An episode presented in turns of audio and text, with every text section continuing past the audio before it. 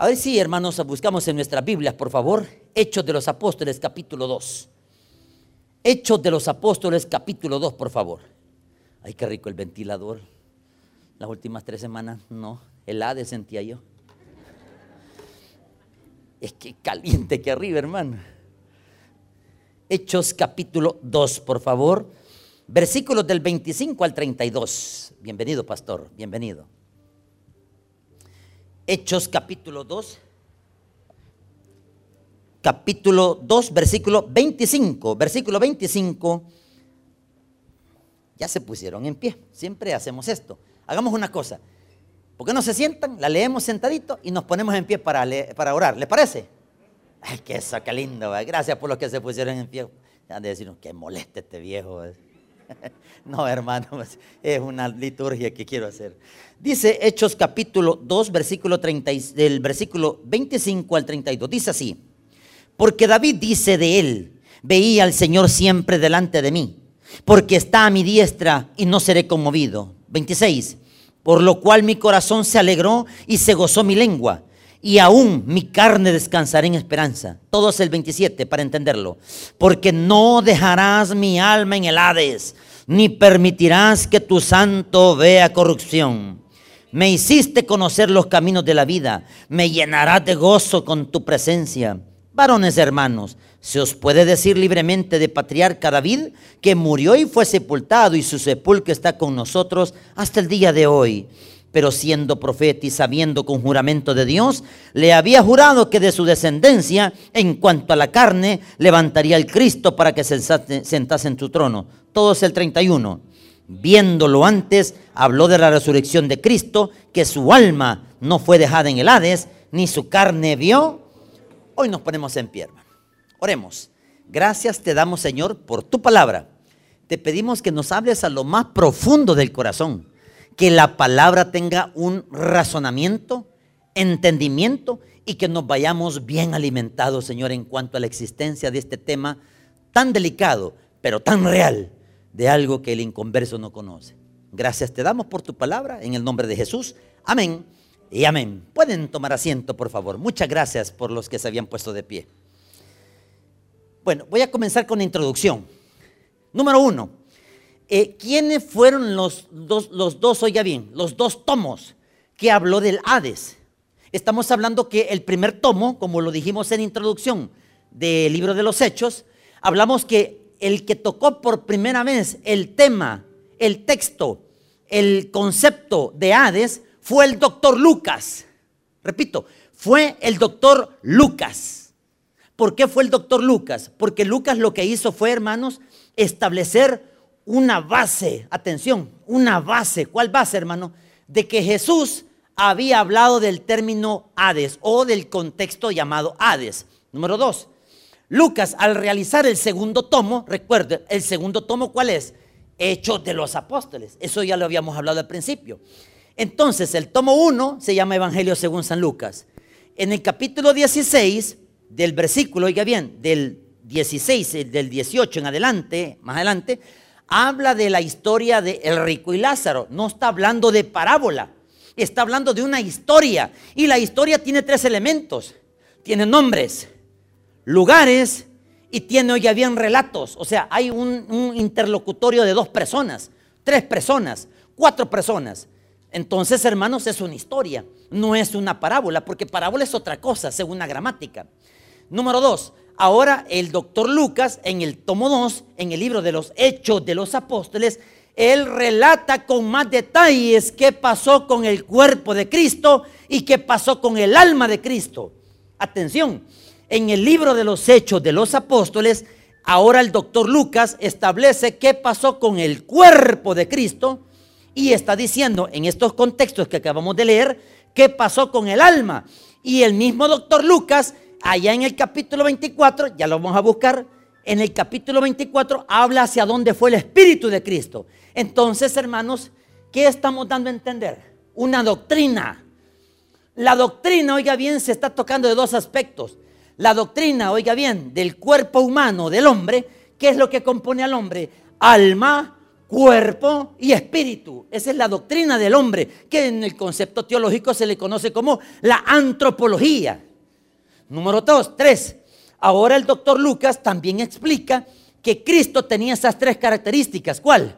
Jesús tenía cuerpo, tenía un alma y tenía un espíritu. Entonces el doctor Lucas da detalles en la muerte de Cristo. Ahora, vamos a hablar, oiga bien hermanos, ¿qué pasó con este concepto? Este concepto, hermanos, la palabra Hades. Repito, la palabra Hades significa la morada de los muertos. Así significa ese fácil. Así de fácil. La palabra Hades significa el lugar inframundo de los muertos. ¿Por qué muertos? Porque ya no tienen existencia ni legal, ya no tienen existencia como persona. Entonces ya dejaron de vivir. Sus cuerpos quedan al polvo de la tierra, ¿verdad? Pero su alma descendieron al Hades. Y su espíritu volvió a Dios. Son tres conceptos. El cuerpo es depositado en dónde? En los cementerios, en los sepulcros, en la tierra. Pero en los tiempos bíblicos se llamaban sepulcros. Y la palabra sepulcro viene de una palabra griega que significa meneminión. La palabra griega meneminión significa que el cuerpo que usted tiene, el cuerpo que yo tengo, tiene que ser depositado en un sepulcro o sepulcros, como lo dice, que es el concepto de meneminión. Número dos. Entonces yo pregunto, ¿cuántas veces aparece la palabra Hades en el Nuevo Testamento? Aparece diez veces. Diez veces. ¿Y sabe quién fue el que las habló más? Cristo. ¿Quién la reforzó por segunda vez? Hablando del Hades. Lucas. Lucas. ¿Quién la reforzó por tercera vez? Juan. ¿Y quién le dio un candado para amarrar bien la doctrina del Hades? Pablo. Por eso que, mire, Cristo dio la base. Juan le da el primer lazo. Mateo le da el segundo lazo. El doctor Lucas le da un refuerzo al lazo. Y quien le pone el candado es Pablo. Para establecer de que es bíblico el lugar donde van los impíos hoy. La gente dice, es que yo no creo en el infierno. Mire, no me confunda infierno con Hades. Porque los dos conceptos son diferentes. Porque la palabra Hades es cuando uno muere sin Cristo, repito, cuando uno muere sin Cristo, el alma va para el Hades. Según la mitología griega, el Hades, oiga bien, era un personaje donde captaba todas las almas y las llevaba al centro de la tierra y las tenía ahí, oiga bien, guardadas para mientras el gran dios Zeus, según el concepto griego, hermano, para mientras el gran dios Zeus clamaba por esas almas para darles el castigo. Nosotros tenemos otro contexto bíblico. El contexto bíblico es que en el Hades, ahorita, ahorita, repito, las almas que están ahorita, que murieron sin Cristo, el Hades las tiene agarradas. ¿Por qué? Porque tienen que ser soltadas en el famoso juicio del gran trono blanco. Sencillo. Eso se le conoce como la segunda resurrección. Pero viene el otro concepto. Entonces en el Antiguo Testamento, ¿cómo se llama? Ese tiene otro término. En el Nuevo Testamento se le llama Hades. ¿Estamos claros, hermanos? En el Nuevo Testamento se le llama Hades, que significa el lugar inframundo de los muertos pero en el Nuevo Testamento. ¿Cuántas veces? Diez veces. Ahora vámonos al Antiguo Testamento. ¿Cuál es el significado? La palabra no es Hades, sino que la palabra es Sheol. O Seol, si le quieren poner mejor ustedes. Es la misma. Solo que con la diferencia, esos muertos también están en un lugar en el centro de la tierra. Porque el judío tenía un concepto en decir, iré yo al Seol a dormir con mis padres. Claro, se le conocía como un lugar de reposo. ¿Y qué es un lugar de reposo? Una vez muerto, las almas, oiga bien, van divididas en dos lugares, según el Seol y según el Hades. Un lugar donde estaban los que estaban esperando, ¿qué hermanos? Oiga bien, los que estaban esperando la esperanza de la resurrección. No está hablando de Mesías, está hablando de los que estaban esperando que un día sus cuerpos iban a volver a la vida. Eso se llama la resurrección. Quien lo más lo tocó fue Job. Y Job habló más del Sheol porque estaba en el lugar de los justos. Y en el otro lado del Sheol, porque estaba dividido en dos áreas, el Sheol estaba el lugar de los impíos, siendo atormentados. O sea que el tormento siempre fue igual, Antiguo Testamento y Nuevo Testamento. Solo que es la misma palabra. Sheol se le conoce como Antiguo Testamento.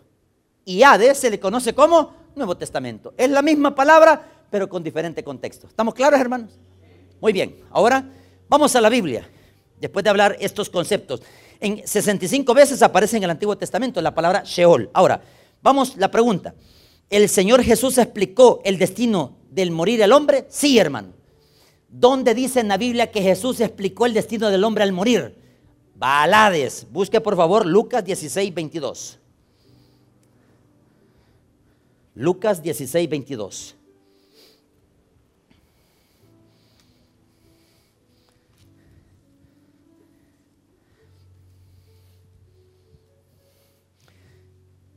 Dice Lucas capítulo 16, versículo 22 del 22 al 24, al 23 lo vamos a leer. Dice así, todos, aconteció que murió el mendigo y fue llevado por los ángeles al seno de Abraham.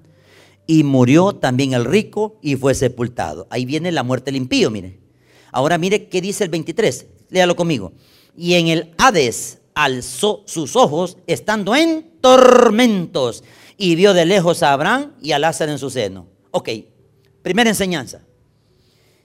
Resulta que Jesús, hermanos, Él fue el que dio el concepto hacia dónde van las personas al morir. Jesús está siendo claro en este contexto diciendo, señores, una vez muere el hombre o muere la mujer, van al centro de la tierra. Pero esto estamos hablando en el contexto allá en el tiempo de Cristo, hermano.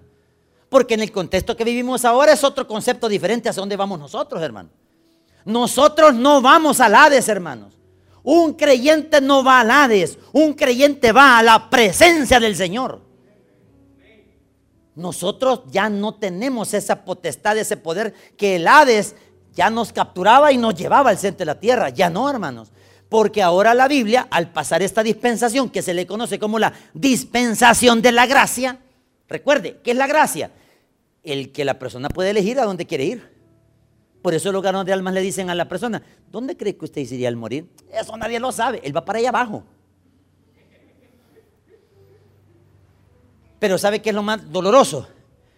Que él está contestando porque no sabe. Y uno está consciente, si este hombre si tuviera cerebro, para allá abajo va. En su mente uno está leyendo eso. Mire, un catedrático le decía, mire señor catedrático, yo sé que usted es muy grosero contra nosotros los evangélicos, le dije. ¿Y por qué? Me dijo. Mire, le dije yo, usted va a morir, le dije. No, no se me quede viendo mal, le dije yo. Así está un punto de que usted tiene 65 años, 65 a 70. Mira, me dijo, calmáteme, espérese.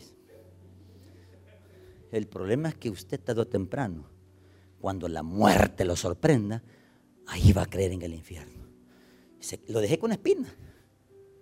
Yo me fui contento con mi, mi nueve. Pues sí, porque la nota me saqué. Me quería poner cuatro. Y yo pedí revisión. Y en la revisión me dijo, tenés nueve, me dijo. Ahí lo agarré yo. Cuando le dije eso, al mes, hermano, el hombre tuvo un accidente de tránsito. No murió. Llegó a las clases otra vez, al siguiente ciclo. ¿Y cómo le fue de visita? Le dije yo. Mira, me dijo, una enfermera me ganó a Cristo, me dijo. ¿Va? Y ahora cree en el Hades. Sí, me dijo. Porque tengo miedo. Entonces, ahora si se muere ahora, hoy voy para el cielo, me dijo. Vaya. ¿Qué más evidencia, pues, hermano? Creer o no creer, hermano. Ahora viene la enseñanza. Atención. Jesús había dicho a través de este contexto que acabamos de leer que ahí hay personas estaba el rico y Lázaro. Lázaro estaba en, oiga bien, en un lugar donde él estaba tranquilo, hermano, donde había un lugar de reposo, un lugar donde no habían llamas. El problema es que en la otra distancia, en la otra cima, estaba quién, hermano, el rico. ¿Y sabe qué dijo el rico? Padre Abraham, te pido que mandes a Lázaro. y me moje un poco de agua con su dedo porque ahorita en esta llama me estoy atormentado en una llama. O sea que hay llamas allá abajo, señores.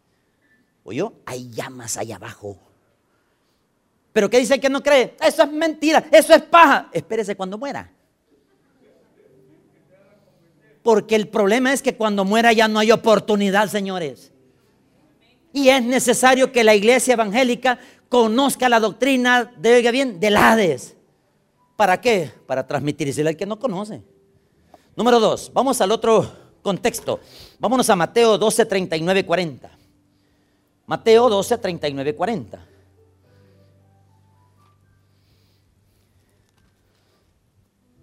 Mire qué interesante. Jesús estaba en un lugar llamado, fíjese bien, Mateo capítulo 12, versículo 39, 40.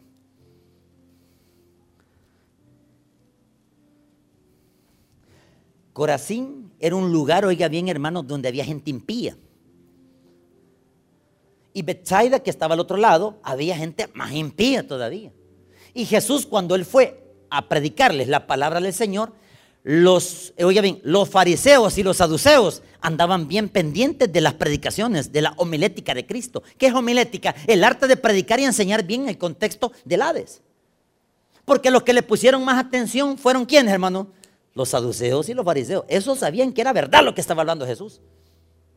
Es como que usted diga, no hombre, ese pastor conoce. Es que miren, no es que yo conozca, es que aquí está en la escritura.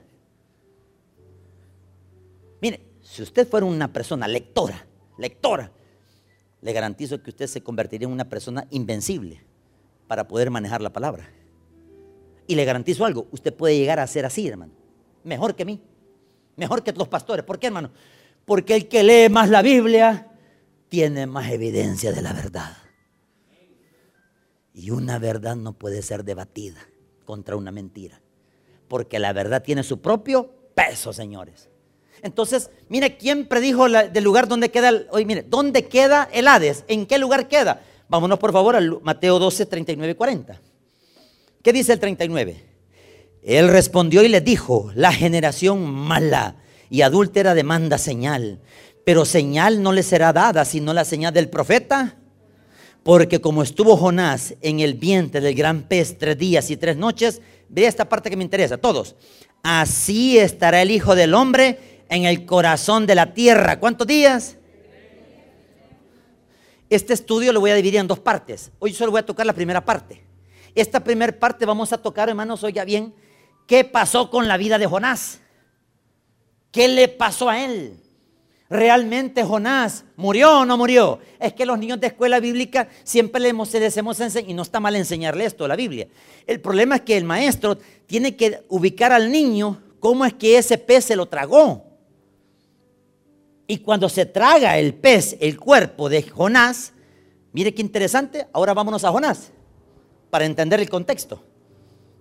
Vámonos a Jonás, capítulo 1. Está en el Antiguo Testamento.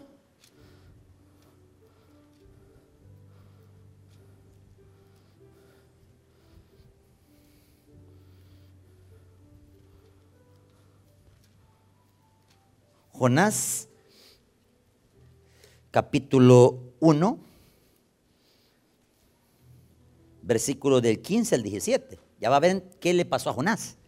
Para entender el concepto de muerte. ¿Y qué es el concepto de descender al Hades o al Seol, que es la misma palabra?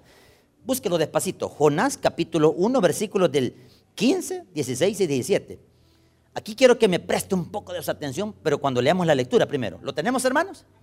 Leámoslo todos, por favor. Dice, y tomaron a Jonás y lo echaron al mar. O sea que agarraron el cuerpo de Jonás y lo tiran al agua. Mire qué dice. Y el mar se quitó de su furor. Todos el 16. Y temieron aquellos hombres a Jehová con gran temor y ofrecieron sacrificios a Jehová y hicieron votos. Todos el 17. Pero Jehová tenía preparado un gran pez que tragase a Jonás y estuvo Jonás en el vientre del pez tres días y tres Dígame qué persona humana va, a sobrevivir en el vientre de un pez. No sobrevive, no hay oxígeno, no hay agua. ¿El ser humano 24 horas puede estar deshidratado? Sí. El problema son después de las 24 horas el cuerpo se desmaya. Porque no hay agua. Y si no hay agua, no hay oxígeno. Y cuando no hay oxígeno, señores, los pulmones se detienen de respirar y el corazón se detiene. La pregunta es, cuando, el, cuando tiraron al hombre, atención, tiran al hombre, el hombre estaba nadando. No sabemos si para mí, mi pensamiento, mi posición es, Jonás no podía nadar. Ese lo tiraron al agua, hermano. Y él quizás, como él podía chapotear y quizás queriendo tragar agua, este es como le pasa al que va al mar, ¿verdad? Que nunca se ha metido a las olas, ¿verdad? Lo agarra una ola y lo revuelca en arena. Y, sale uno todo atarantado así, ¿va? Nunca ha visto eso, hermano. Si a ustedes les ha pasado a mí también, hombre. Mire, cuando uno traga agua, uno tose, la arena, tosiendo. Y raspado la cara, men. Y me dicen mis hijas, papá, ¿qué le pasó? Nada, men. Y que, que tiene hinchado el pómulo, men. Entonces viene la enseñanza. ¿Murió o no murió Jonás? Según el contexto, sí. Porque el pez una vez, mire, el pez, hermano, hay tres teorías. La primera teoría podía haber sido un tiburón grande, un tiburón blanco. Pero no puede ser un tiburón blanco porque el tiburón tiene dientes así, ¿ve? ¿Y qué hubiera pasado? Lo hubiera masticado y lo hubiera despedazado. Entonces descartamos el tiburón. La segunda es un cachalote. ¿Qué es un cachalote? Una ballena. Pero la ballena tiene otra característica, tiene un hoyito en esta parte de la cabeza, donde tira el, el aire. Pero cuando él tira el aire, respira y tapa ese drenaje, entonces no hay oxígeno. Pero igual, para mí la posición es que la ballena no, no, no, no, no mastica, ella solo traga. Y esa es la segunda posición, que era una ballena. ¿Y por qué digo que era una ballena? Porque la ballena, hermano, al tragarse el cuerpo, adentro del vientre de la ballena o del gran pez, como dice la escritura, ahí habían algas, pescados, pero murieron por falta de oxígeno. Entonces en un momento él muere. ¿Y sabe qué sucede? Pero antes de eso, antes de que se lo traiga la ballena, ¿qué pasó con el cuerpo cuando estaba flotando? Mire, las características que da el libro de Jonás, ¿qué pasó con el cuerpo que él estaba todavía en vida, todavía Jonás? Mire qué le pasó al cuerpo. Capítulo 2, por favor. O sea que él iba para abajo, mire. El cuerpo iba para abajo, mire, del mar, mire. Mire qué dice el versículo, por favor en el 3, todos el 3, versículo 3, capítulo 2, versículo 3, ¿lo tenemos? Todos. Me echaste a lo profundo de en medio de los. Entonces, ¿verdad que el cuerpo iba para abajo, el cuerpo? Y si el cuerpo iba para abajo, miren, ya iba sin oxígeno, ya había tragado agua, se iba hundiendo, iba hundiendo, iba hundiendo, hasta que llegó a dónde. Mire qué dice, todas tus ondas y las olas pasaron sobre mí. Claro, porque la misma ola lo revolcó hacia los remolinos hacia abajo. Y mire qué dice en el versículo 4.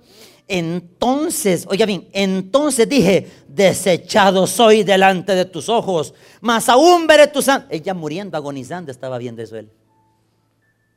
Ya muriendo, una, se mire, esto yo lo he escuchado y un día voy a predicar de qué pasa con aquellas personas que van a morir. Lo he explicado en otras ocasiones. Una persona cuando ya está falleciendo, su corazón le hace así.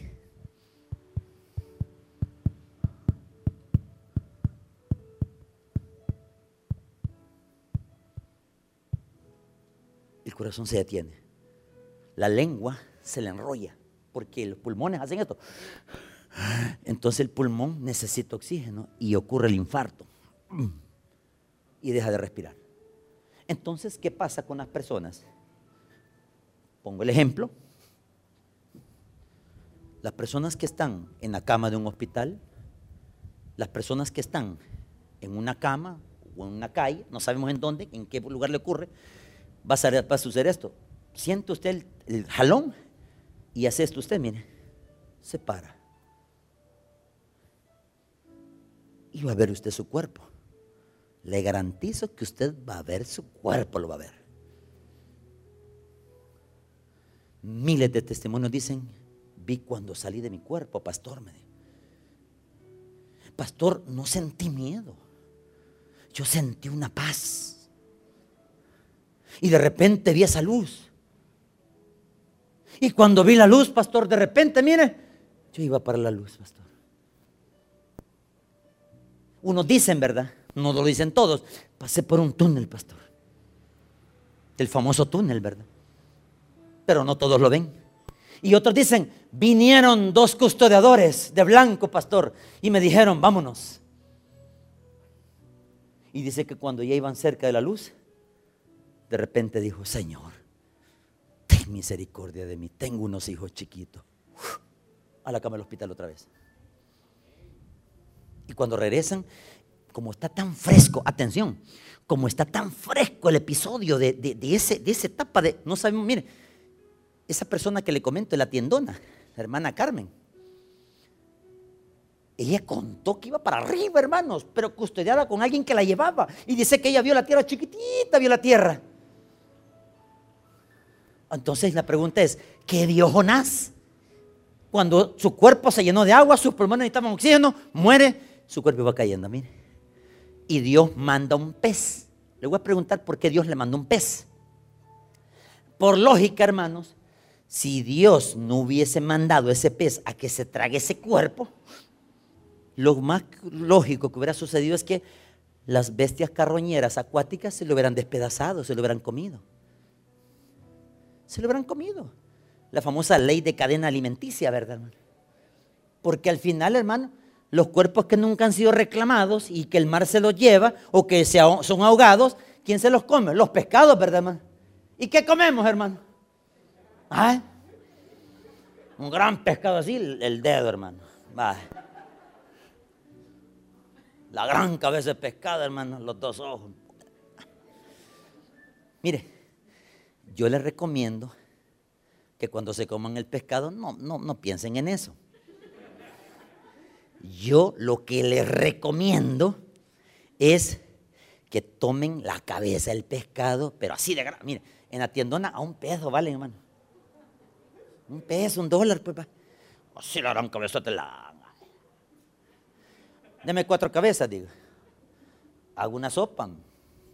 Échale volado de sazonador de camarón. De todo, monte. Este, cinco negritos si quiere, va. Hace la sopa, mire. Viene el fósforo que ojo de Spiderman, el fósforo. Mire, ahí se le van todos los problemas dolor de cabeza, hermano. El que padece dolor, ay, me da la cabeza, tome sopa de pescado. Ahí el fósforo tiene una gran vitamina, que eso hace que usted, mire, la materia gris se desarrolle mejor.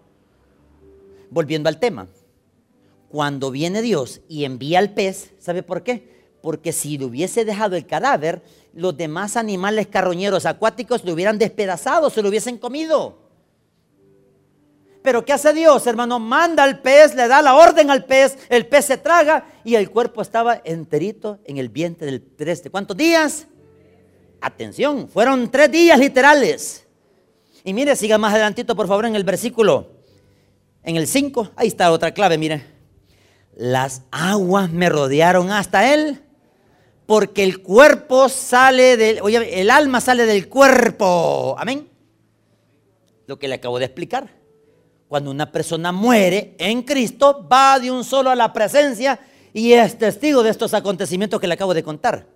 Pero esas personas usted dirá, pero ¿y cómo pasó que ellos vieron? Es que regresaron otra vez al cuerpo. Regresaron. No todos regresan, hermano. ¿Y sabe por qué Dios permite que esas personas vean esas visiones? Para que demos fe que la Biblia es cierta, hermanos.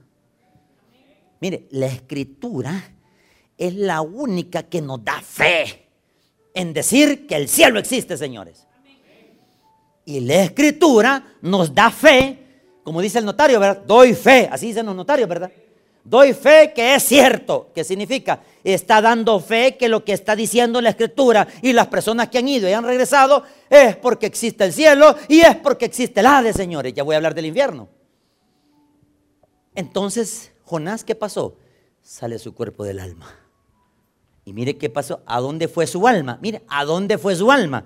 Ahora, por favor, hermanos, siempre ahí mismo en el versículo 6, perdón, en el 5, rodeóme el abismo. La palabra abismo se traduce como el lugar de oscuridad. La palabra abismo tiene dos connotaciones. La primera es lo profundo de los mares hasta el punto de no retorno, donde, no se puede ver. Hermano, en el fondo del mar está el abismo. ¿Qué es el abismo? ¿ha visto usted cuando se inundó, oiga bien, cuando, en el tiempo de Noé, cuando vino el agua y anegó toda la tierra, significa que inundó toda la tierra, el arca estaba ahí pendiente. Entonces, ¿en dónde reposó el arca? En los montes de Ararat, allá por Turquía, Armenia, en Asia Mayor. Y en esa Asia, hermanos, perdón, Asia Menor, en esa Asia Menor reposa el arca. Y sabe, el agua va bajando, va bajando. ¿Qué estaba haciendo un arca en una gran montaña, hermano? Entonces, el pie de la montaña se le conoce como los abismos porque es donde empieza, ya bien, la profundidad. Y usted sabe que los submarinos cuando descienden hacia los abismos es más oscuro, es más oscuro, es más oscuro. Entonces la segunda connotación es, se traduce como el centro de la tierra. ¿Qué es lo que vio Jonás? Oscuridad. Él vio la oscuridad. Y mire, qué interesante el otro contexto. Ahora, véase el 6, por favor descendía los cimientos de los montes. ¿Qué significa cimiento de los montes? El pie de la montaña donde comienza el abismo, señores. Donde comienza el, oiga bien, el pie de la montaña y ahí va subiendo la gran montañota y el agua llega hasta la mitad. O sea que significa que más adentro es el abismo. Ahí es el famoso pie de la montaña, que es donde se le conoce como los cimientos, la parte básica. Ahora mire qué dice más adelantito. La tierra echó sus cerrojos sobre mí para siempre. ¿Qué significa? La vida se le fue, hermano se fue la vida. Cuando trabajé yo en medicina legal, siempre los médicos forenses me decían, los patólogos, mira la pupila del ojo, ¿cómo está? Me decían. Entonces yo siempre, con una lupa, hermano, porque ahí hay, mire, eh, ahí, ahí hay un montón de material para poder, oiga bien, hermanos, hacer exámenes, pero perfectos, hermano. Y al final se investiga la causa de la muerte yo siempre miraba siempre el, derecho o el izquierdo. Entonces, esta parte, hermano, se hace más chiquita y la otra parte se hace más grande, donde es la parte del, ojo. Y siempre yo decía, ¿qué habrá en esa película, lo último que vio el hombre? ¿Qué habrá, qué, habrá sido la muerte de ese hombre? ¿Qué fue lo último que vio? Los accidentes de tránsito, cuando son accidentes, de repente, mira ahora, gran susto que me pegaron estas mujeres. Yo voy manejando y de repente oigo un pito, hermano. Y mi esposa, ay, yo, como, mira, ¿han visto el meme donde sale un niño así, asustado? Así me vieron ella. Yo el corazón, hermano, y, no, no, era nada, era arriba, el paso a nivel, hermano. Pero mi pupila, el ojo que hizo, hermano, dimensionó de dónde iba a venir el choque. Entonces, esa es la última. Si hubiera muerto yo ahora, a las 4.30 de la tarde, si hubiese fallecido, el médico forense, este lo conozco, este trabajó con nosotros, pues, y la gran pupila ahí. Y lo más seguro que el médico hubiera hecho, la pupila está dilatada según a tantos centímetros de cúbito de radio, porque el médico dice, es que esto es lo último que la, la cabeza le emite al ojo y el ojo es lo que capta. La, y la pregunta es, ¿qué habrá visto antes de morir? Que eso es lo que nos va a pasar a nosotros. Cuando ya nosotros, hermanos, ya nos toque irnos, mire, va a ser para bien, hermanos. El problema es que nos da miedo. ¿Y saben por qué nos da miedo? ¿Saben por qué nos da miedo? Mire, se lo repito, ¿saben por qué nos da miedo? Porque la carne no quiere soltar. Y la carne quiere estar todavía luchando. Pero va a haber una etapa donde el cuerpo se va a dejar vencer y decir, no, ya no aguanto. Pregúntele a los de cáncer. ¿Qué dicen ellos? Ya no aguanto la tercer quimio, pastor. Con lágrimas así, ya no aguanto el ciclo de quimio, pastor. Yo ya siento que ya, no, ya me quiero ir a descansar. ¿O yo? Ya me quiero ir a descansar. Y de repente, no, mamá, no se vaya. Mire, lucha, mamá. Hijo, ya no puedo. Oiga, el que le dijo un papá a sus hijos el papá con lágrimas le decía, hijos, un hombre de 53, 55 años, nuestro hermano Orlando Linares. Lo digo porque fue lo que la esposa, yo le supliqué el permiso si podía contar esto. Dice que el hermano padecía de crisis de respiración. ¿Qué significa? Se está ahogando. Y mientras más se ahogaba, entonces venía el enfermero, el médico, y le daban masajes relajantes, le pegaban en el corazón, y de repente, ya puedo respirar ya puedo respirar. La agonía de Y sabe, en el último ciclo, él le dijo a sus hijos, ya no aguanto, le dice, con lágrimas, ya no aguanto, hijo. Y los hijos, ¿sabe qué decían? Papá, decían, usted nos ha enseñado, con lágrimas todos sus hijos, que uno tiene que ser hombre. Sí, hijo, pero hasta los hombres se dejan vencer, dijo. Así que hijos, déjenme ir ya. O yo, déjenme ir ya. ¿Sabe por qué le dijo ese concepto? Porque a veces nosotros, hermanos, Señor, no te lo lleves y el hombre ya se quiere ir. Lo que pasa es que nosotros no estamos en los zapatos del, del sufrimiento, men. Entonces, cuando ya su mamá o su papá o su o familiar que le diga, mami, mire, ya me quiere con el Señor, entonces espere la segunda etapa. ¿Cuál es la segunda etapa? La visión del niño a lo que va a ver. Y usted va a ser testigo, hermano, que diga, mamá, ya estoy listo, ahí estoy viendo a los ángeles, ya me voy, mamá. Despídase de él, despídase de él. Y dígale, hijo, si es la mamá, mamá, dígale a Jesús que yo también, cuando usted esté en la presencia, que Él venga por mí. Pero dígaselo usted solito, mamá, papá o hijo, quien se esté muriendo, dígale, dígale al Señor Jesús que yo lo amo y estoy listo para que Él me lleve.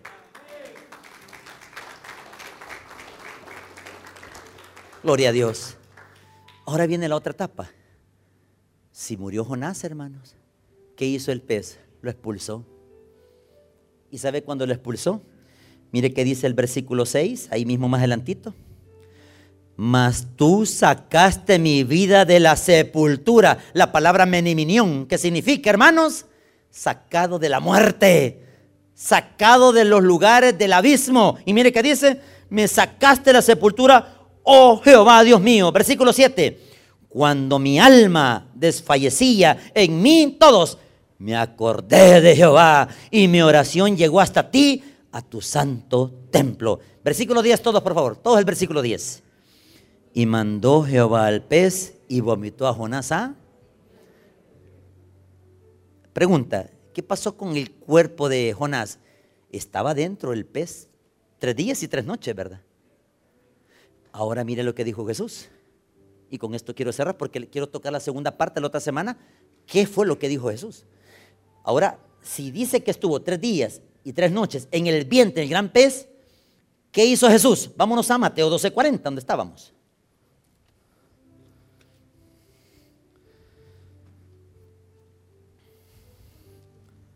Mateo 12:40, por favor. ¿Lo tenemos, hermanos?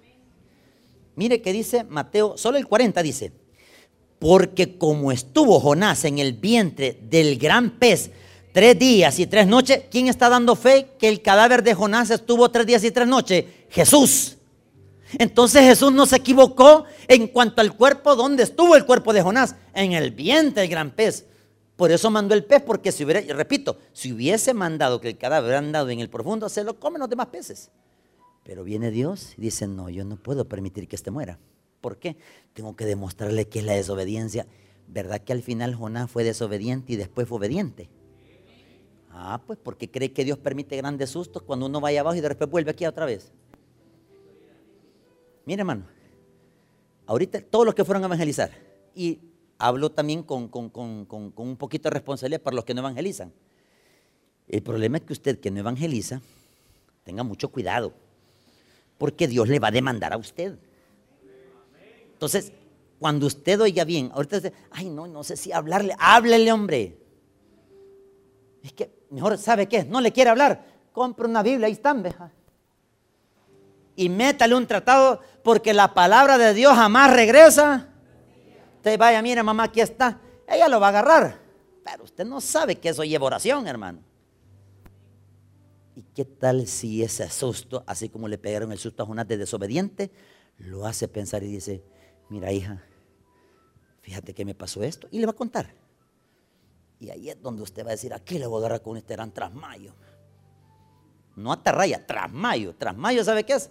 Es una red desde allá, hermano, todavía más largo, desde aquel pared hasta el inicio, imagínese. Y, son chiquitas, y una más grande, hermano. Y usted con el gran trasmayo así. Bien, no, es que ahí no se va nada, man. Una vez cae el trasmayo enredado, entonces su mamá le va a decir, o su familia le va a decir, mira hija, tanto tiempo que yo no conocía al Señor Y ahora que tú que me regalaste esta vida, ya ves, sin hablarle, la misma palabra se la dijo ella. Yo, hija, me pasé esto, esto, esto, esto, esto, esto, esto. Ahora, hija, quiero decirte cómo hago la oración de fe. Bye. Mire, bien suavecito se lo mandaron, mira. Y usted vaya, mire, mamá, papá o hijo, quien sea, no se ponga rodillas, así sentadito vamos a orar. Repita después de mí. Una vez repite la persona, véale el rostro. Mamá, papá o quien sea, si usted se muere ahora, ¿dónde cree que iría su alma? ¿Sabe qué decir? Al cielo. Esa es la fe. Con eso, hermano, usted ya ganó esa alma. El problema es que el tiempo va pasando.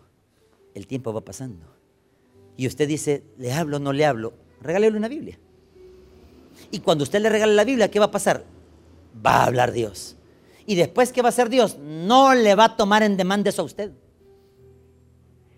Imagínese que el que rechazó ahora, los que fueron a ganar el que rechazó ahora, repito, el que rechazó ahora, se lo repito, el que rechazó ahora, ¿a dónde cree que va a ir? Al Hades, al lugar de tormentos. Y siga leyendo. Porque como estuvo Jonás en el vientre del gran pez tres días y tres noches, todos, así estará el Hijo del Hombre en el corazón de la tierra tres días y tres noches. Termino nosotros cuando íbamos a la escuela o íbamos al colegio, en ciencias naturales creo que nos enseñaron, eh, a través de un globo, eh, en un globo, una pelota de globo, tenía tres figuras dimensionales. Entonces, unas las hacían de madera, otros de globo, y decían, miren, vamos a destapar primero, niños, esta es la tierra, decían. Y ahí se miraba todo azul y todo, la tierra y todo el, lo, azul era el, lago, el, perdón, el mar. Y los pedacitos no están, esa es la tierra. Cuando la maestra decía, vaya, ahora miren lo que vamos a quitar, niños, entonces venía la segunda capa. Atención. La tierra tiene tres capas. La primera capa es donde estamos nosotros ahorita parados, que es la tierra. Es la primera capa. La segunda capa, hermanos, es, oiga bien, a 20 mil kilómetros es la segunda capa. Se le conoce como la camisa de la tierra. La camisa de la tierra. Y está la tercera capa, es donde está, oiga bien, los taladros que entran en, oiga bien, los, los que abren petróleo, los que están con una, le llaman, eh, sí, pero la perforadora tiene un, diamante. No es un diamante de anillo, no, es un diamante, una punta de diamante que eso, hermano, va con una velocidad. El problema es que a tanta la velocidad, 20 mil metros, 25, cuando llega a los 35 mil metros, el diamante se deshace. Porque en el centro de la Tierra, oye bien, se le conoce como la indósfera. Entonces la primera capa es donde estamos nosotros. La segunda capa es 20 mil metros abajo, todavía hay tierra. La tercera capa, hermano, es donde está hierro, todos los materiales que usted, pero eso lo deshace y está caliente. Y la tercera capa, hermano, es la indósfera, es la parte colorada, la roja, que son no sé cuántos miles de grados centígrados, pero hermano, caliente. Si con temperatura nosotros con 39 ya nos estamos muriendo, 40. Imagínense varios grados centígrados de caliente.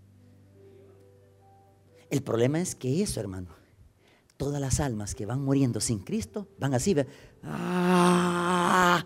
Solo yo, imagínense los gritos como van cayendo ahorita en este momento los que están muriendo sin Cristo. En cualquier parte del mundo. ¿Y sabe qué están recordando ellos? El tormento más grave para ellos, ¿sabe cuál es? ¿Por qué no hice la profesión de fe?